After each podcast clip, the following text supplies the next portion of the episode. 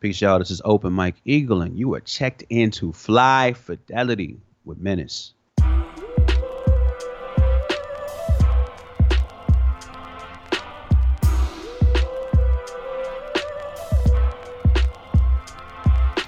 Hey, what's going on, everybody, and welcome to another episode of Fly Fidelity. I'm your host, Luke Bailey. Incredible content for incredible times, and make sure you follow us on Spotify and SoundCloud if you aren't already. Also, make sure you check us out at flyfidelity.co.uk. And now for the main event. I'm overwhelmed by everything happening in the world, like, you know, both personally and, um, you know, societally.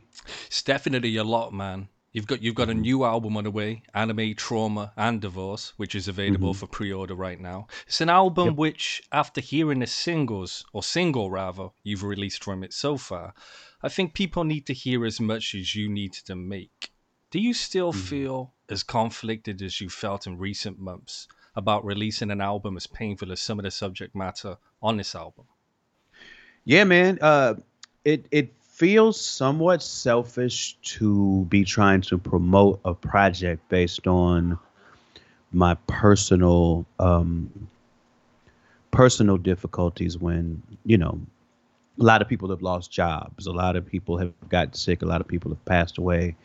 Um, it's just kind of a bleak environment, and it's it's a little difficult to be saying, "Hey, hey, y'all, I got a new album full of more dark stuff." You know what I mean? It doesn't. It, it's not um like business wise like promotion wise sometimes it feels a little awkward and and a little selfish I mean, we're talking about some of the darkest subject matter on this project from yourself. How much was healing a guiding principle when you started writing this project? Was it always going to be an album as dark as you say it is? Nah, when I first started, I was just writing a project about how um, how oppressed people really um, gravitate towards anime because of like the power fantasy. So like that was Mm. the thesis was was somewhere around there about like oppressed people, the relationship between oppressed people and power fantasies. Um, but then I started going through my own shit, and um, you know, my therapist kind of had to remind me that I have an outlet that a lot of people don't have. Like a lot of people aren't fortunate enough to have like a way to get things out um, when they're going through stuff and and to name their feelings and put stuff kind of out there to to help process it. So, um, you know, I, I kind of pivoted at that point, and started to write about what I was going through. You mentioned this album originally being reflective of anime in a relationship with black audiences. Could you talk about the role of anime with this project and the role of anime within your life and recently, of course? I mean, um, I've you know I've always just enjoyed it because of the character depth. Um, it it you know as opposed to like a lot of American entertainment, animated and live action. Like uh, there's a lot of flat characters in American entertainment. A lot of really simple stories, um, and a lot of not a lot that actually feels uh, relatable to me in terms of what a character goes through or what a character's struggles are. Um, so anime has always resonated with me because it goes deeper and the the advantage that that a lot of the shows have is that they put people like people that they set you up to relate to you put them in really awful situations like extremely awful like absurdly awful and um, there's something about watching what those situations do to a character, how it affects the choices they make, and the resources that they find to push through. Like those things really resonate for me, um, and I think those things define the power fantasy. Um, and in my life, um, you know, I have I have sought sometimes to find inspiration in how to get through my own stuff by looking at what can happen in some of this some of this uh, some of this material. Very dope. But let's talk about that material. Is there any material that people should check out in terms of anime? As far as being able to catch some of the references you make on this album, would you recommend somebody checks out an anime show or some of the anime shows you're talking about on this project before listening? Um, I don't. th- I think the only one that's really like w- would be helpful if somebody was really wanting to set the table for themselves in terms of understanding references would be uh, JoJo's Bizarre Adventure. Is is is one. It's a show that I end up referencing um, in a bunch of ways, but I actually have a song about that that kind of references that show specifically. Uh, most of the rest of the references on the album in terms of uh, anime are more uh, vague and more um, like those shows influence the songs thematically more than they did in terms of specific pieces of content. Mm. So, um, so I don't think that having uh, a lot of experience with other shows is gonna. I don't think it's gonna um, wildly um, increase somebody's uh, enjoyment or understanding of, of the project necessarily. But but JoJo would help. And with the same token, it's not going to hinder or dampen anybody's relationship with exactly. this music. Right. So Precisely. with that, how much is this album reflective of the dialogue you have on this podcast, Secret Skin? Um Hmm. You know, it's the interesting thing is that I originally had planned to make the podcast or this season of it all about um, the themes reflected in the album, but I didn't really end up doing that. Um, hmm. I might later, but I didn't really do it um, thus far. So there's not there's not a direct connection at the moment. Um, I part you know part of part of me even making an album like this is to make space for me to have conversations with a little bit more of a of a of a darker tint in my public life because I haven't really done that much. Um, and even though I intended to do it this time, I didn't really follow through with it in terms of uh, podcast material. Are you in any way trying to encourage people seeking therapy with this album? Is this your attempt at trying to promote it being okay to talk about mental health and feeling a certain type of way? I, I yeah, I think by um, by the you know by just the fact of me doing it and and not thinking twice about it in terms of, of, of you know reflecting the the choices and the reality of of you know uh, engaging in therapy um, I do think that's somewhat helpful overall in the conversation around uh, mental health. I don't think I'm necessarily doing it with the intent to encourage or, um, you know, push people towards that. But uh, I do think that it's important that people are less reluctant to have those sorts of conversations uh, with whoever they want to have those sorts of conversations with. Like, I do think it's important to kind of reduce the stigma around it. So, if it happens to serve as a tool to help people, then you're okay with that? Absolutely, 100%. The name of the album suggests a heavy focus on a recent divorce you had to go mm-hmm. through. I'm, I'm curious as to what, if, if any parts of being human what parts did you have to divorce of yourself as a way to tap into as honest of a place for this project? Uh, it's really just about embracing vulnerability um, and trying to directly speak to feelings rather than um, talk around them. I spent a lot of my career talking around certain feelings. Mm. Um, so this the the main difference with this project is that I chose to speak to some things, um, you know, emotion like in terms of emotion, I, I chose to speak to them directly um, in ways that I haven't before. So um, I had to separate myself from from the part of me who typically attempts to avoid those sorts of conversations. Kind of conversations are we talking about with this album? What What are some of the themes you're talking about on this project? Uh, trauma is a big deal in it. Um, I think you know, like the first song on it's kind of about cycle of trauma, and I think that that's been a through line in my life, and it's been a through line through my my career. It's been a through line through my music this whole time. Um, and I I'm trying to draw a line um, between uh, trauma, you know, um, adult relationships, and um, and and dissociation in a sense. That's that's kind of where the anime comes in. Is is you know everybody kind of has their different ways of dealing with their stuff. Um, a lot of times when you have trauma, it takes professional help to deal with stuff. But a lot of people who have trauma don't seek that out. Um, and so people uh, self-soothe in a lot of different ways. And mm-hmm. a popular way to self-soothe is through dissociation. Um, And I think that you know, there's been some times in my life when I've dissociated through media, through uh, anime, through comic book stories. Um, so that you know, there's themes of that on the album. There's themes of like being someone my age rapping. Like that's also a theme on it. Like kind of midlife crisis kind of I'm about to turn 40. What am I doing with my life? Kind of kind of uh, reflections on there too. Um, so you know, it's, it's it's a lot of real explorations of like actual feelings that I've had over you know this year and the last. You mentioned the phrase self-soothing.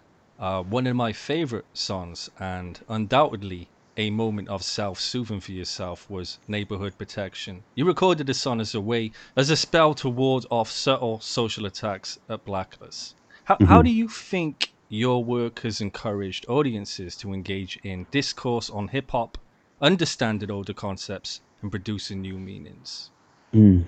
Um, I you know I, I don't know if we're if from where I sit I have a really good handle on that. I know that I attempt to um you know, to to further um, further put out the truth that black people are not one thing. Like there's no just one black experience. That like mm. I feel like part of the conversation that that has to happen um, socially in terms of racial justice is to is to have people understand that the black experience comes in all sorts of different shapes and sizes and attitudes and um, and everything else. Because I think what that does is is it diffuses the sense of stereotype that in terms of let's say if you're a policeman and you know you're in a situation where you're dealing with a black person if you hear you know policemen who have who have shot black people if you hear how they describe the situation they see stereotypes first in a lot of a lot of these mm. instances. That's what's informing their lethality, their reflexes, their instincts in that situation. Is kind of like this boogeyman character um, in um, in how blackness is perceived and promoted a lot of times in America. And um, you know, I want I want to always be def- diffusing that. I want to always be subverting that.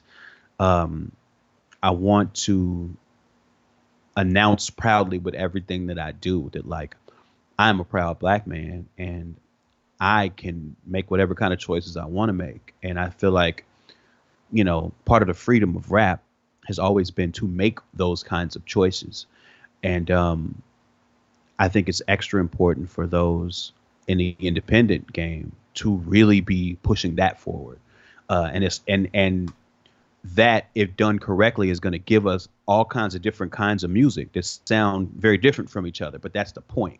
You know what I mean? It's it's reflecting that variance that I think is important for people to understand, uh, and that's what you're not typically going to get in the mainstream. Typically in the mainstream, you kind of get um, the same sorts of imagery um, over and over again, even if the even if the clothing styles or the uh, album covers are very artistic, a lot of times with the music itself, you get a similar sound, you get a lot of the same imagery and a lot of the same um, kind of content and attitudes.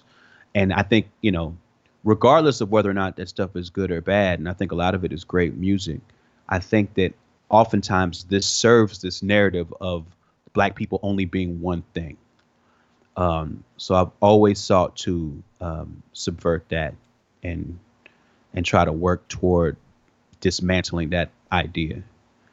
Absolutely. What kind of space are you in having made the album and now being, you know, at a further distance to experience having made that album? What what's your relationship like with this material? Where did where does this sit in your opinion with your best work to date? Um, well, okay. There's a couple ways I can answer that. One, I think that because I'm speaking to things a bit more directly in terms of my my uh, emotional experience, that um, I I think there's a hmm, there's a potency to to some of the writing here that that I'm really proud of. Um, the other thing is musically, um, the way that I developed this project was that I, you know, I, I wrote these songs, I demoed these songs, and I took them to a world-renowned record producer, like producer in the traditional sense, not um, a beat maker, but somebody who, who I was able to bring these songs, um, you know, and beats were made by other people, but I'm bringing these songs to a producer, and like they're helping to craft them into like something that I really feel like is musically more um, satisfying than stuff that I've done before too, like more lush, more um, more sophisticated in arrangement mm. than uh, than than music that I've done before too. So uh, on those two things, I, I really um, am super proud of it. Now there's a third thing. This is about the subject matter itself and the vulnerability in it that is difficult to it's this is the project that's most difficult for me to talk about in like an interview, for instance, because um, hmm. Because it's it's harder to have the meta conversation about like the conversation about the thoughts or the the feelings behind the music because it's also very like sensitive. And that's not to say that that this particular interview is like difficult, um, but just that interviews around this project are more difficult because right. I'm having to tap into a space that's not like, um, like when I'm writing these songs, it's me writing to myself.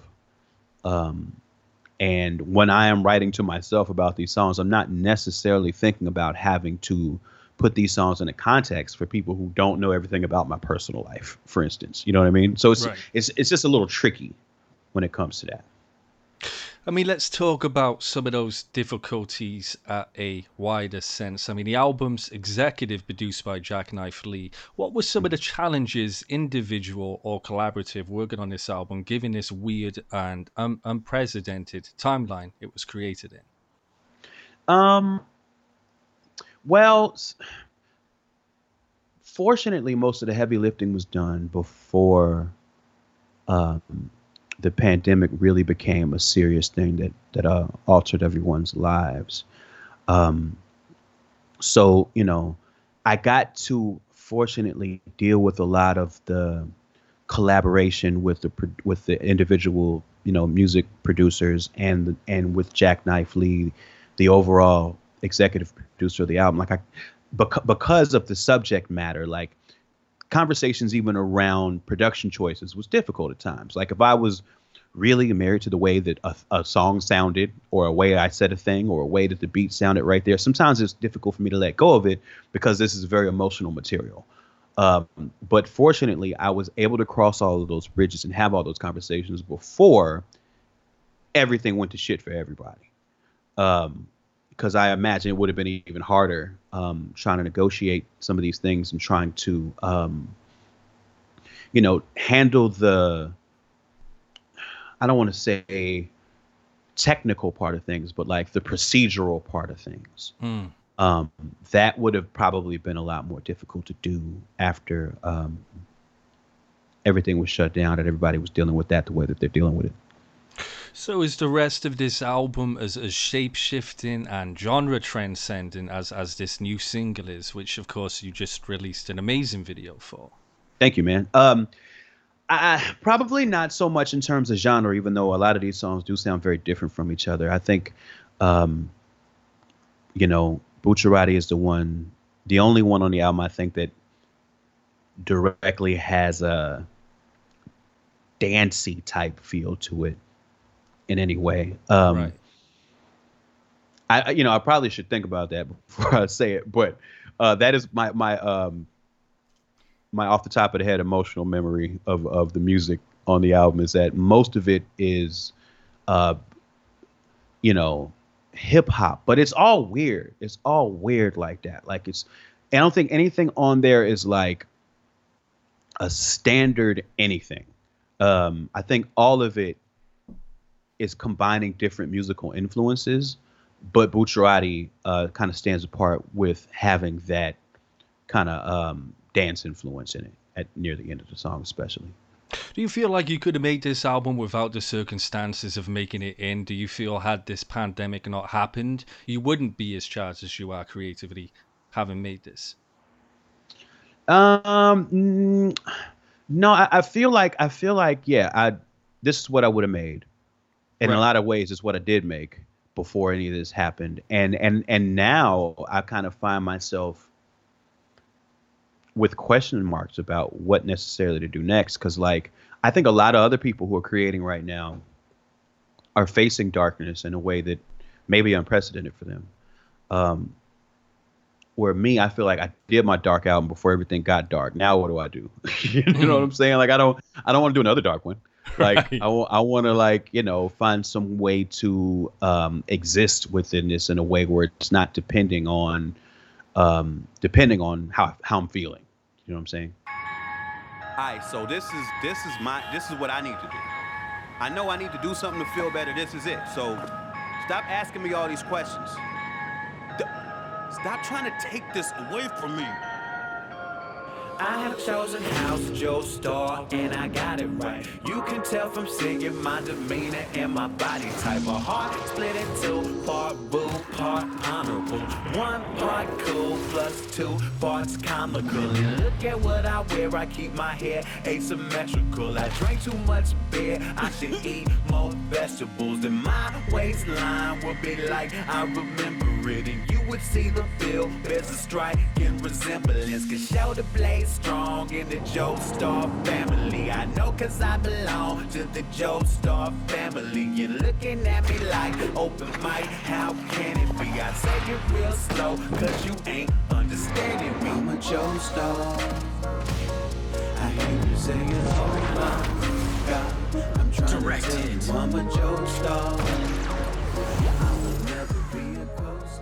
I mean, you just wrapped up Let's See How This Goes, a socially distanced music and comedy tour with Hannibal Buress. I mean, how, how did that go? Oh, man, it was so weird. Uh, it was fun. It was special because it was, you know, everybody doing a show and then seeing a show. A lot of, for a lot of people, it was, you know, their first time seeing a show in, in a long time. So there's a lot of uncertainty around what to do. Um, and there's a weirdness man to performing in a drive-in like there's a mm-hmm. there's a weirdness to it like there's a distance between you and people uh, there's a distance between people and each other and i think a lot of that affects energy and mm-hmm. you know for me there was this journey of trying to find a way to deliver the best show when i don't have access to the metrics that i typically pay attention to to let me know that something's going well um, in terms of a live performance, like not getting that immediate energy feedback that um, is so vital to a show.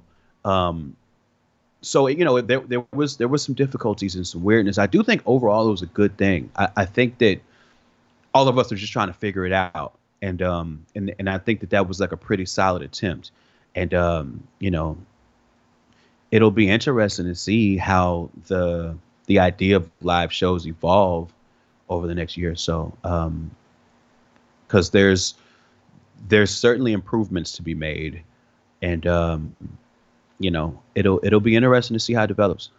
Have you thought about what about developments? Have you thought as far ahead as, as doing more virtual shows when and of course where possible in support of this new album? And, and what if what are some of those new developments that you would like to see implemented in those shows? I'm gonna do a live show for my album release party. I'm gonna do something that's streamed, and I, think because it's streamed, um, I'm gonna be able to innovate a little bit in terms of how I'm presenting the music, which I'm really excited about. Um, I think the the big the big problem to be solved on my end and this is reflected in all of the shows that I've done from home in the pandemic and even in doing the drive-in shows that I did. It's like how do we route energy back to the performer um, mm. in these situations? Like a, a lot of the tech right now seems to be designed to deliver the energy from the performer to the audience which is great. But live shows are very dependent on an energy feedback loop. And like we have to figure out a way to give some to get some energy going back to the performer in a way that's not like chaotic and distracting. What's the balance in you maintaining an energy with this recent show? I mean, what was was there any was there any key or trick in maintaining such a balance that there was a relationship between yourself and the audience? Uh, I think that for me, it was about these moments in the show where I ask people to do something noisy. And, mm. you know, some people, for some people, that was blowing their horns. For some people, that was clapping. For some people, that was screaming uh, and and and that was to um, kind of send a jolt through the audience that would override whatever reluctance they might have been carrying and not knowing what to do.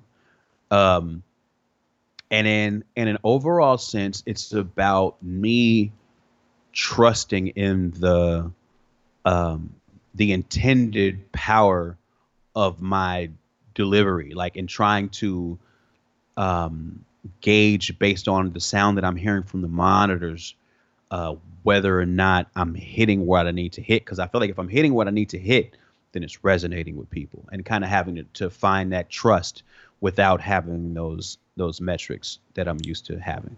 Right. I mean, if we're talking about drive-ins, of course, we can't not mention Baron Vaughn and his path in filmmaking now. He's just recently made a film, of course, for Shudder, a short on a scare package. I feel like I feel mm. like Open Mike Eagles one music video away from directing a film yourself. Uh, I, yeah, I, I, directed a video last year, and I had fun doing that. I think that, um, that there has been a thing in me the entire time I've been making music videos where, um, I probably should have directed way more of them, um, but I just had been reluctant to take that much responsibility. But I I in a lot of senses, concepts that I've done have come from from me, and I've just I've not um, I have not trusted myself to execute those concepts, and so you know I've, I've ended up with a lot of with a lot of these projects that um that I've been really pleased with, but they aren't they aren't necessarily my original vision when I came up with the concept. And I feel like going forward, that is something I should definitely do more. It's like mm. come up with the concept and then also go the extra mile of executing it so that it's all ultimately reflective of things that are in the song that I want to put across. Um, I think that helps me to create context for myself in a way that's very important.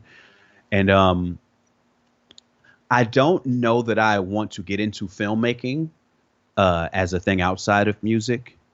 Um, I do know I want to write more, but um, you know, in, in terms of of of directing, I feel like that's um, in a lot of senses that's a, a a technical journey that I'm not sure I have the energy for.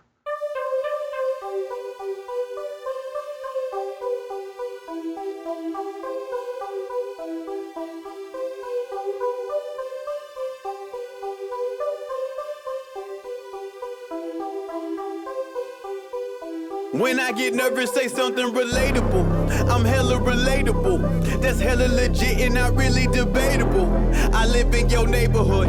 That guy you shit talking is right there in back of you. So try to act natural. Remember that movie, they all gonna laugh at you. It's so understandable. Sometimes when I'm social, I feel incompatible. I live in the capital.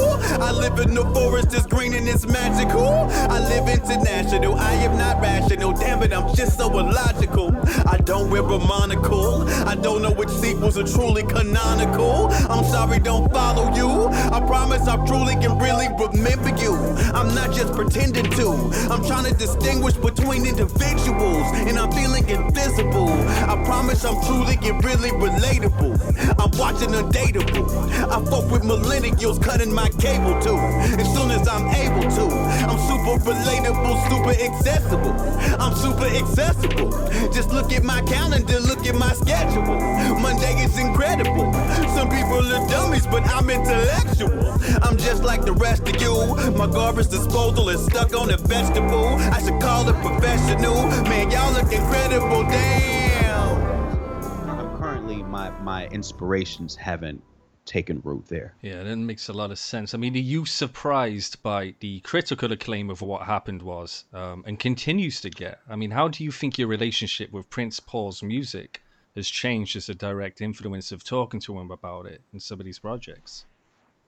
Um, I mean, it's only grown. Like my, my my my love for the stuff he's done has grown by really having a deeper understanding of who he was as a person when he was making a lot of that stuff, Mm. and um, and and having an understanding of what expectations he had put on himself, what expectations were there in the rap game at the time, and and how he was able to put his chips on himself and wind up in all sorts of rooms and situations that he'd never planned. Um, so I don't know, like that that stuff. It's it's it's really been it was illuminating for me to talk to him in a lot of ways, uh, and and to be able to have a, this this really um, well-rounded, deep understanding of like Paul Huston, the person, um, having you know made all that music. Because I think the way that I came into music is was was as being such a fan, like such a fan that like um I tend to think of these people as like superheroes. I tend to think of these people as like otherworldly. Um and then to talk to him and understand the actual humanity that he brings into all of those projects was like really deeply illuminating for me. It's an amazing podcast, man. It's an amazing Thank you, series. man. I'm, I'm I'm looking forward to if there will be, of course, a next series where you talk to a different artist because it's a great um, the way you do it, the way you navigate through those episodes was inspiring. Thank you, man. Yeah, I, I appreciate that a lot. And there definitely will be a season two. I'm I'm hoping to start taping soon. Very dope. Now, the ability to know everything about these projects, how do you, how do you think that's changed fandom in hip hop? Can you can you speak to the power of the you know fly on the wall experience and how that changes people's perceptions of a song or an album? Um, so you mean like people listening to the conversations and how that affects, their right. Um, you know, that's difficult to gauge at this point um, because I see these conversations and the information that comes out of them as very, very important. Just like the potential of this information. Like I look at it like these things need to be documented. Like these are important legacies. Like these catalogs from these artists are like really important, and and they're not talked about enough. They're not put in the proper context of being like, you know, because you're, I don't know if you remember VH1 used to do hip hop honors. You remember that? Absolutely, yeah, yeah. Now that I used to feel so conflicted about that because yes, they would take um, heroes of hip hop and put them on this pedestal for a night and celebrate them, which I think needs to happen all the time. But they only celebrated people who had sold a lot of records. Mm. And to me, like that does such a disservice to the history and importance of this music when it's only based on who performed well in the industry and not like who was influential or who was dope or who um who innovated uh like th- th- those are the stories that i feel I need to be told because there's so much genius that goes unheralded um without having these conversations. So i'm hoping that ultimately people having access to this type of information will like increase the perceived importance of these projects. Um because that's what i want to help to do is like balance out what gets attention historically um in hip hop because right now like capitalism does what capitalism does which is like celebrate what has made money. Mm. um and and and that in itself is going to um elevate a specific amount of artists and that's great. But then like there's this whole other conversation about true cultural importance that i'm hoping these conversations helps to push forward Absolutely. We're talking about a different value than currency, of Yes. course, and people understanding that value. And I think what your show did is a necessity for maintaining, like you say, documentation of the culture we love and the music we love more. hmm absolutely 100% I mean, the obvious question for me to ask would be: Was there a conversation with Port about yourselves working on a project yourself? Yeah, um, there's conversation around it. Um, I don't. I don't think that me and Paul have happened upon the right idea yet that would inform. Like, we don't want to do it just to do it. Right. Um, I think it's about us finding like the lightning in a bottle type idea. Um, and then, and the other thing is this, like to be honest, me talking to Prince Paul for 12 episodes of a podcast about his music, to me, um, that counts as a very meaningful collaboration to me. And maybe it, it's quite, it's possible that maybe like that's how we should collaborate. Um, and not not the other way. You know what I'm saying? Like and, and, yeah. and not not to say that uh not to say that I wouldn't, because of course I would. Um I just when it comes to me and, and the way that I think of myself, um, as a musician, as a person, as a you know, as a human, um, I am open, especially because I have different tools on my tool belt. Like I'm open to different ways of collaborating. Um, you know, and, and and like I said, just being able to work with him on that and getting his stories out there to me is like the most fortunate feeling in the world. It has to make sense, right? Yeah. You're an artist that grows through life rather than goes through life. And you've done just that with Stony Island Audio. Could you talk to me about Stony Island Audio, which is a network for podcasts and a label for music? I feel like this is a natural progression for you and a path you've taken. Walk, walk me through the evolution of Stony Island as an idea and Stony Island as a long term goal with an end game in mind. Uh, okay, so there's Stony Island Audio, which is my podcast network, and there's Auto Reverse, which is my my record label, and I actually have a merch company called Merch Engine too. Um, and for me, like the the initial idea for all three of these things is about me being able to own what I do, and and not just ownership in the the sense of controlling the revenue, but ownership in the sense of being able to execute my ideas. Um, and so the establishment of these entities and the continued um, making and promoting of products with these entities and how I'm learning how to do business uh, in these different fields, um, you know, with with varying levels of success. You know, for, for the, maybe this T-shirt sells a lot, maybe this one doesn't sell anything, maybe this podcast does great, maybe this one doesn't do great. Uh, maybe this album is a huge success, maybe this other one is not so successful. Like those things in itself, like that is the long term goal for me, uh, is to put skin in the game for all of these things that I think is important, and to not have to answer to anybody else about what I think is valuable and to just mm. be able to execute those things. Does it feel weird to have recently seen Kanye in, engage on Twitter about ownership and changing the system, given the way you operate and do things on your own terms independently? Was it weird to see so much dialogue about artists being independent and ownership and not seeing any independence in that conversation? Yeah, it, it really pissed me off a lot, honestly. Um, I think there's a lot of conversation about independence in black media that completely ignores people who are actually independent in black media. And and to me, like what it does is it, it exposes this this kind of like this attitude that only um, like it's, it's kind of like the same thing I was saying about hip hop honors. Like only entities who have done huge numbers are important in a conversation and thereby in a lot of senses it's only entities that have been blessed already by the corporate machines that are in control of things already. Like only those are important. So like we're you know this conversation is only about people who have already had big mainstream record deals suddenly needing to be independent. Where like to me that's undermining their own conversation already. Like if if the conversation is about oh my podcast was signed to spotify now we're going independent and that's the fight and that's all that matters and uh, and and that fight is is happening with somebody who works for a radio station who is starting his own podcast network that's that's married to a giant corporation.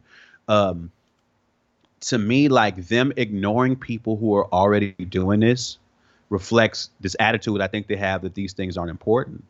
Mm. Um, and I think it does a disservice to the entire conversation they're trying to have because if they meant what they said, they'd be looking for people like me. You mm. know what I'm mm. saying? But they don't. Like they don't really care. Like it's really all about it's really all about people who exist on a certain level already. You could tell that it, there was no regard to actually create a real change or reach out to artists like yourself and talk about change. Well, yeah, I mean, you know, I, I think for him it's about Travis Scott and Drake and J. Cole and you know, like the people he considers peers. Um, hmm. And it's not to say that that's not important. It's just like I don't, I don't understand. Well, I think I do understand not wanting to have a, a holistic conversation about what it means for people who are actually independent and have been independent. Like there's a legacy it is. Like it doesn't just start with me. Like I'm from a long line mm. of independent rappers. Independent hip hop has been around for 25 years. You know what I'm saying? Like, and and, and I don't know. I just think it does a disservice to the conversation they're trying to have by not acknowledging that this path has been here. Mm. I mean, it's hard to not talk about yourself and what you do without talking about the lineage in freestyle fellowship and going exactly. back to a course too short, right? Exactly. Like that's like hip hop. There's such a history of hip hop artists getting by and thriving and succeeding by selling their products out the trunk, by figuring out the means of production to make cassettes and figuring out you know how you go to the plant and how you get graphics made and like putting it together themselves. Like that's what Project Blowed did. Like Aceyalone and abstract rude and Myka 9 they were all signed to major record labels. And then when those relationships ended they figured out the means for production to press up a cd and at that time nobody was doing nobody mm. figured out that they could go straight to the plant with their files and their music and get a CD made that could also sit in Sam Goody next to the stuff that Universal and Capitol was putting out. Um, that's what independence is. Um, it's it's having your products in the marketplace without having to be a slave to the big machine and make it happen. Um, and and understanding which services you have to purchase, which PR, which you know like graphic designs, all of these things. Like it's it's understanding that um, and putting product together, and that's that's the definition of independence. Um, and and so to have a conversation about independence, it starts with, oh yeah, I've been signed to Universal for six albums, and now I want my masters, and these contracts are all bogus, and none of us should be subject to that. It's like, yeah, that's great, but also you're not you're not the origin of that wave. You're you're you're you're you're not blaze you're not having to blaze a new trail. Um, it exists. We are out here. We're living day to day off of music independently. Like it already works. It, it happens. We're out here.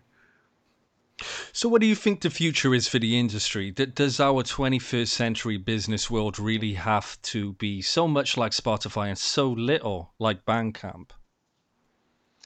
Yeah, it's going to be Spotify because Spotify is the one that's made the deals with the big companies, and that's why like that's going to continue to be the main mode of uh of consumption. And also, unfortunately, Spotify is reflective of the value of music as a commodity for overall society.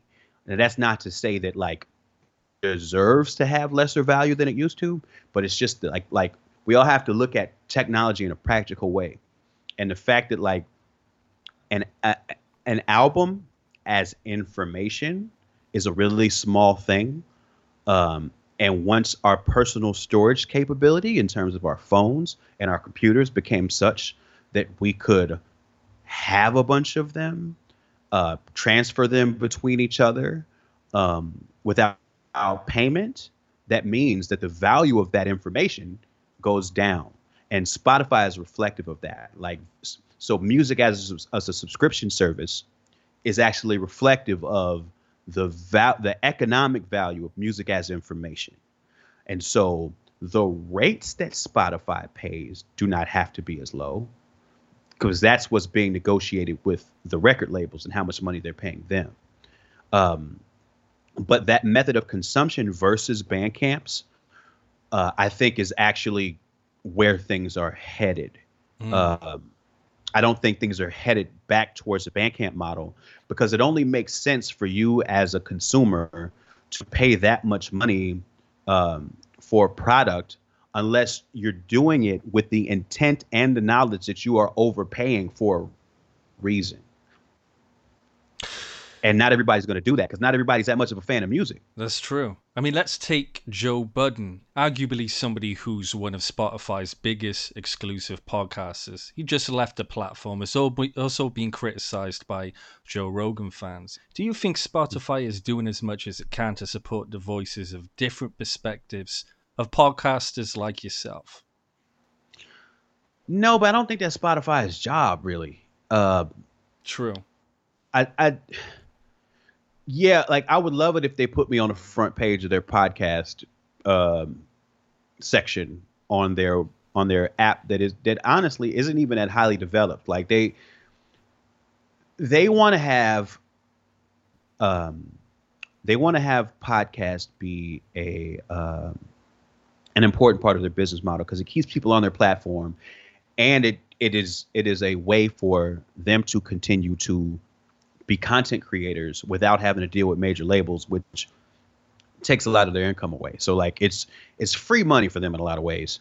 Um, and I totally get all of that. And I think that like I don't, I don't I don't know that it's their responsibility to promote valued varied voices. Uh, I I think they're a giant company and and what they're going to do is is try to make money. And if it looks if it looks valuable for them to be diverse, then that's what they'll do. If it looks valuable to them to um, present the most consumed content first, which seems to be the case right now, then that's what they're going to do. Mm. Um, you know, I, I, think me reaching people and promoting myself is more on me than it's on them.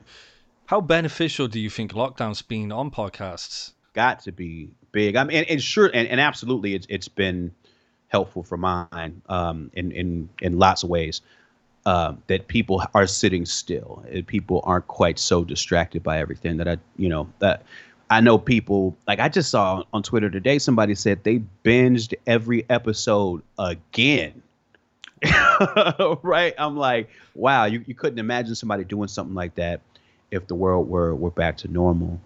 But um, you know, I guess that's one of the few benefits of things being shut down is if you're a person like myself who makes things, people actually have time to sit and uh, and and listen to them or consume them. Absolutely. You just announced a new addition to Stony Island podcast earlier today, premiering next week. Mm-hmm. Talk to me about the concept for Can't Knock the Shuffle. So Sean Kantrowitz, who does um, this excellent hip hop game show called The Questions, um, he developed a podcast called Can't Knock the Shuffle, and um, on this podcast he talks to rappers about their music, but the way that he does it is before they start the conversation, he does a random shuffle of their entire catalog, and he talks about like the first seven songs that come up. Um, and it's this really interesting way to like get stories from from rappers that they're not used to telling because it's not just them talking about the lead single or not them talking about the big huge guest appearance that they did um, but it's actually digging into deep cuts. And through that you get the stories of the projects. You get the perspective that they were in when they wrote these songs. Mm. um, and to me it's just like a, it's a very very engaging interview. And and I've, I've loved every episode of it that i've heard so far. So i'm excited for people to hear this. I'm and excited also, to hear that too also like like you know the type of people he's talking to are the people who like like these are the these are the catalogs I want to promote. People like Murs, RJD2, J Live, Homeboy Sandman, like these these are the catalogs that like I want to be helping to get more information about out there in the world. And it goes back to promoting that documentation, which is much needed now more than ever, doesn't it? Yeah, I think so, and I think people are ready for it. You know, I think people are ready for the narrative behind the music. And, you know, right now the narrative game is dominated by huge artists who have lots of uh, PR resources. But I think the way that that that balances things is more towards what's happening right now, where I think we have a history of music to celebrate. Um, so I'm excited to have another project that does that. Open Mike Eagle, I appreciate you joining us on Fly Fidelity. Thank you, man. Uh, always good to talk to you, man. You ask great questions.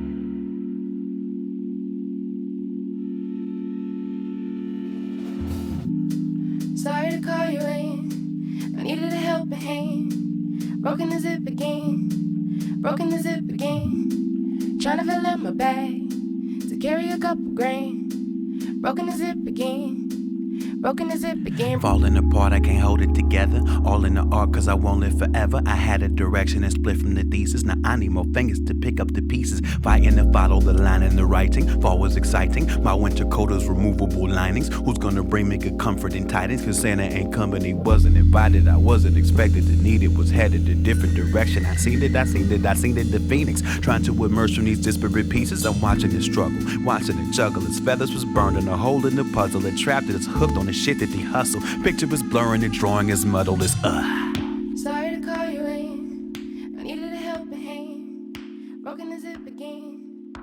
Broken the zip again. Trying to fill